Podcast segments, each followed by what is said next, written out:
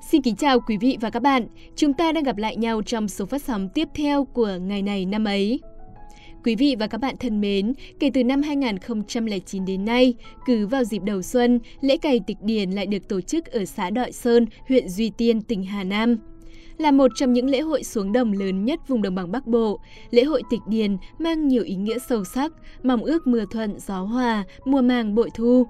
Vậy, lễ cày tịch điền cụ thể là gì? Có từ bao giờ?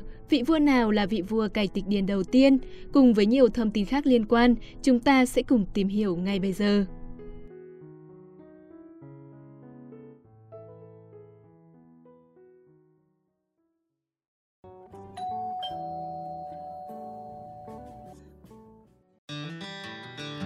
Tịch điền là nghi lễ bắt nguồn từ các nhà nước phong kiến Trung Quốc, sau lan ra các nước ảnh hưởng văn hóa. Chữ tịch có nghĩa là dẫm đạp, tịch điền nghĩa là mảnh ruộng do đích thân vua dẫm đạp lên để cày. Lễ tịch điền thường được tổ chức vào tháng đầu của mùa xuân sau Tết Nguyên đán. Theo sử cũ ghi chép, vào mùa xuân năm Đinh Hợi 987, Lê Hoàn, tức vua Lê Đại Hành, là ông vua đầu tiên dưới chế độ phong kiến Việt Nam tiến hành lễ cải tịch điền nhằm mục đích khuyến khích sản xuất nông nghiệp.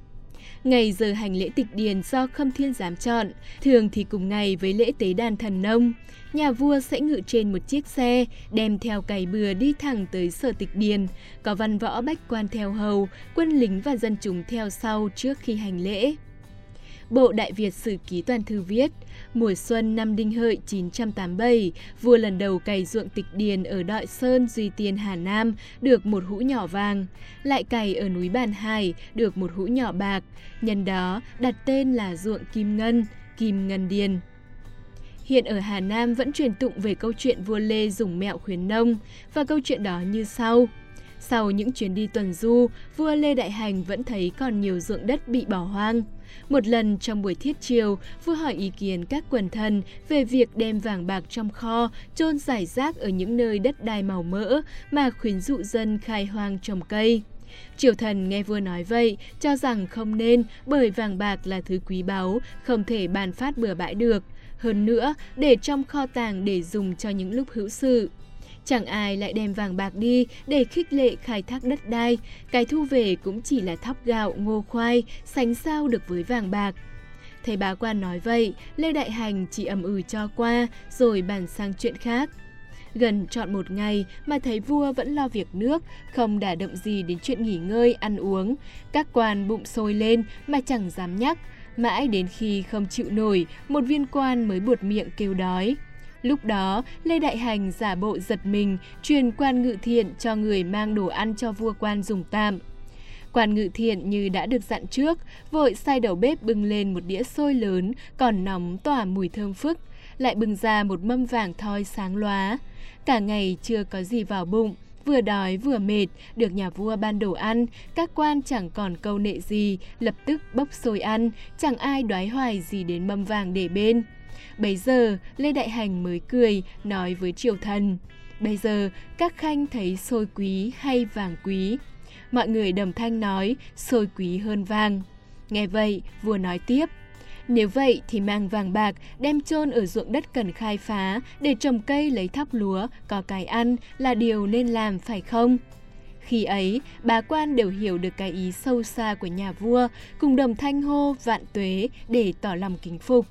Sau đó, các quan theo lệnh vua bí mật cho người đem vàng bạc chôn giải rác tại những nơi đất đai cần khai phá, rồi đi giao gọi, cày đất hoang mà lấy vàng thần, vỡ ruộng cằn để lấy bạc trời cho. Dân chúng đồn nhau về việc đó, có người tỏ ý nghi ngờ, nhưng cũng có người khi vỡ đất khai hoang, cày ruộng lại có được vàng, được bạc, vì thế họ hồ hởi, đua nhau khai hoang phục hóa. Như vậy, kể từ năm 987, hàng năm cứ vào ngày đầu xuân thì triều đình tổ chức lễ tịch điền, vua đích thân xuống ruộng cầu mùa màng. Các triều đại sau này vẫn duy trì tục lệ ấy theo các hình thức khác nhau, giúp dân chúng hiểu được giá trị và tầm quan trọng của nghề nông và tưởng nhớ thần nông, người đã khai sáng ra nghề này. Đến thời nhà Lý, lễ tịch điền được chú trọng hơn trước, được xem là một trong những ngày hội chính của dịp xuân. Vua Lý đầu tiên nối tiếp việc cày tịch điền của vua Lê Đại Hành là vua Lý Thái Tông. Sử chép, mùa xuân tháng 2 năm Mậu Dần 1038, vua ngự ra cửa bố hải cày ruộng tịch điền. Sau hữu ti dọn cỏ đắp đàn, vua thần tế thần nông, tế xong tự cầm cày để làm lễ tự cày. Các quan tả hữu có người can rằng đó là công việc của nông phu, bệ hạ cần gì làm thế. Vua nói, chậm không tự cày thì lấy gì làm sôi cúng, lại lấy gì cho thiên hạ noi theo. Nói xong, vua đẩy cày ba lần rồi thôi. Tháng 3, vua về kinh sư. Chuyến đi này của vua Lý Thái Tông có thể còn kết hợp với công việc khác như đi tuần tra vùng ven biển vì địa bàn chọn để cày ruộng tịch điền khá xa kinh thành vì vùng đất Bố Hải nằm ở khu vực thành phố Thái Bình hiện nay. Bình luận về sự kiện này, người biên soạn Bộ Đại Việt Sử Ký Toàn Thư, Sử Thần Ngô Sĩ Liên viết – Thái Tông khôi phục lễ cổ, tự mình cày ruộng tịch điền để nêu gương cho thiên hạ, trên để cúng tâm miếu, dưới để nuôi muôn dân, công hiệu trị nước dẫn đến dân đông của giàu, nên thay. Sử sách không chép việc các vua thời Trần cày ruộng tịch điền thế nào.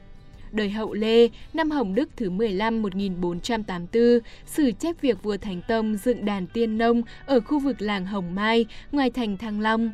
Hàng năm, vào tháng giữa mùa xuân, vua và các quan cúng tế thần nông và làm lễ tịch điền.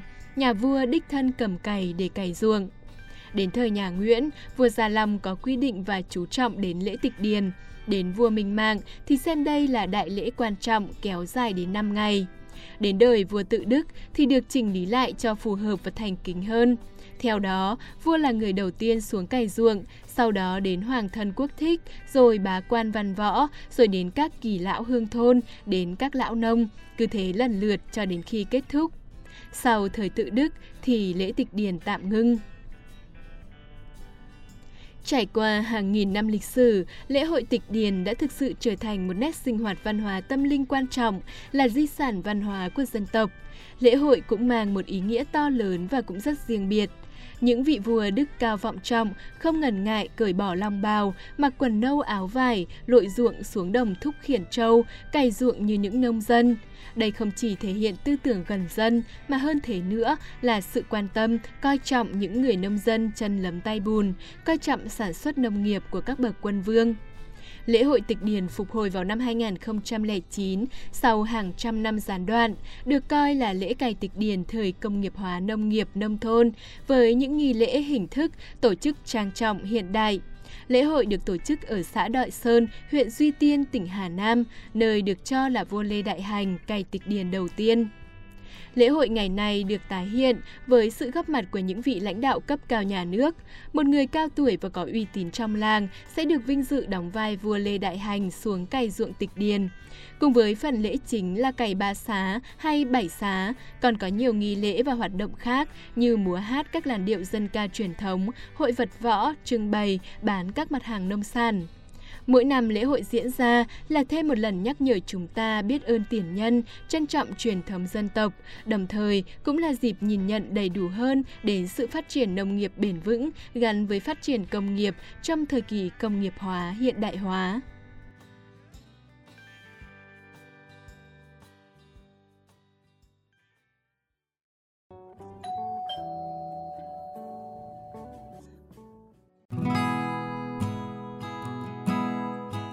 Đổi nét về vị vua cày tịch điền đầu tiên.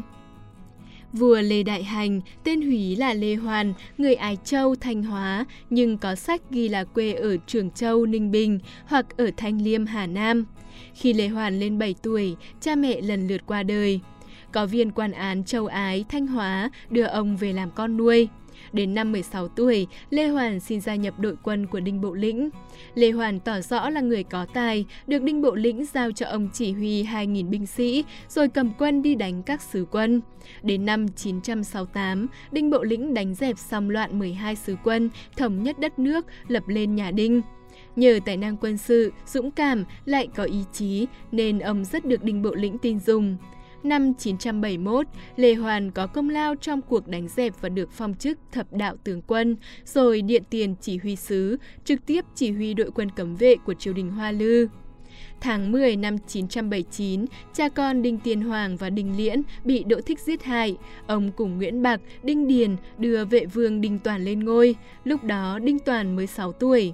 Lê Hoàn trở thành nhiếp chính, tự do ra vào cung cấm trong một tình thế đầy khó khăn. Các đại thần thân cận của Đinh Tiên Hoàng nổi dậy chống lại Lê Hoàn, nhưng bị Lê Hoàn nhanh chóng đánh dẹp. Thấy triều đình rối ren, quân Tống bên Trung Quốc có ý định tiến sang xâm lược Đại Cổ Việt. Vua Tống nhiều lần viết thư sang dụ và đe dọa bắt triều đình phải quy phục đầu hàng. Trước tình hình đó, Thái hậu Dương Vân Nga giao nhiệm vụ cho Lê Hoàn tổ chức và chỉ đạo cuộc kháng chiến. Trong cuộc họp bàn kế hoạch xuất quân, Đại tướng Phạm Cự Lạng đề nghị tôn Lê Hoàn lên làm vua thay cho vua nhỏ Đinh Toàn. Thái hậu Dương Vân Nga và quân sĩ Đẩm Thanh ủng hộ. Dương Thái hậu đã sai người lấy áo lam cổn, khoác lên cho ông.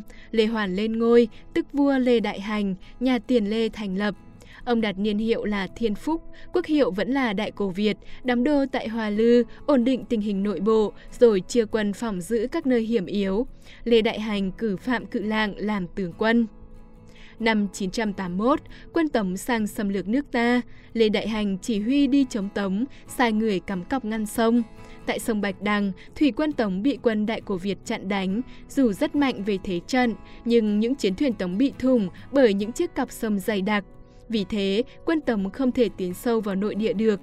Thủy quân Tống thất bại, khi quân hầu nhân bảo tức quân Tống kéo đến Trí Lăng, Lê Đại Hành vừa xin hàng để đánh lừa, rồi phục binh đổ ra đánh dữ dội.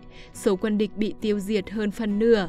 Dưới sự chỉ huy của Lê Đại Hành, quân ta đã giành được chiến thắng vang dội. Về sự nghiệp trị vì, vua Lê Đại Hành cho xây dựng nhiều công trình, đẩy mạnh sản xuất nông nghiệp và thủ công nghiệp để chấn hưng đất nước. Ngoài việc là vị vua đầu tiên cai tịch điền, vua Lê Đại Hành cũng là vị vua đầu tiên tổ chức đào sông. Công trình đào sông Nhà Lê do Lê Hoàn khởi dựng là con đường giao thông thủy nội địa đầu tiên của Việt Nam.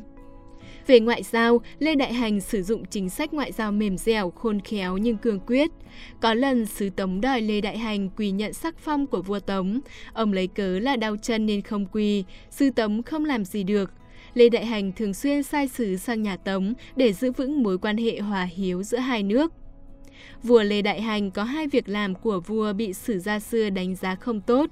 Thứ nhất là việc lập Thái hậu nhà Đinh là Dương Vân Nga làm hoàng hậu của mình. Thứ hai là về việc chọn người nối ngôi.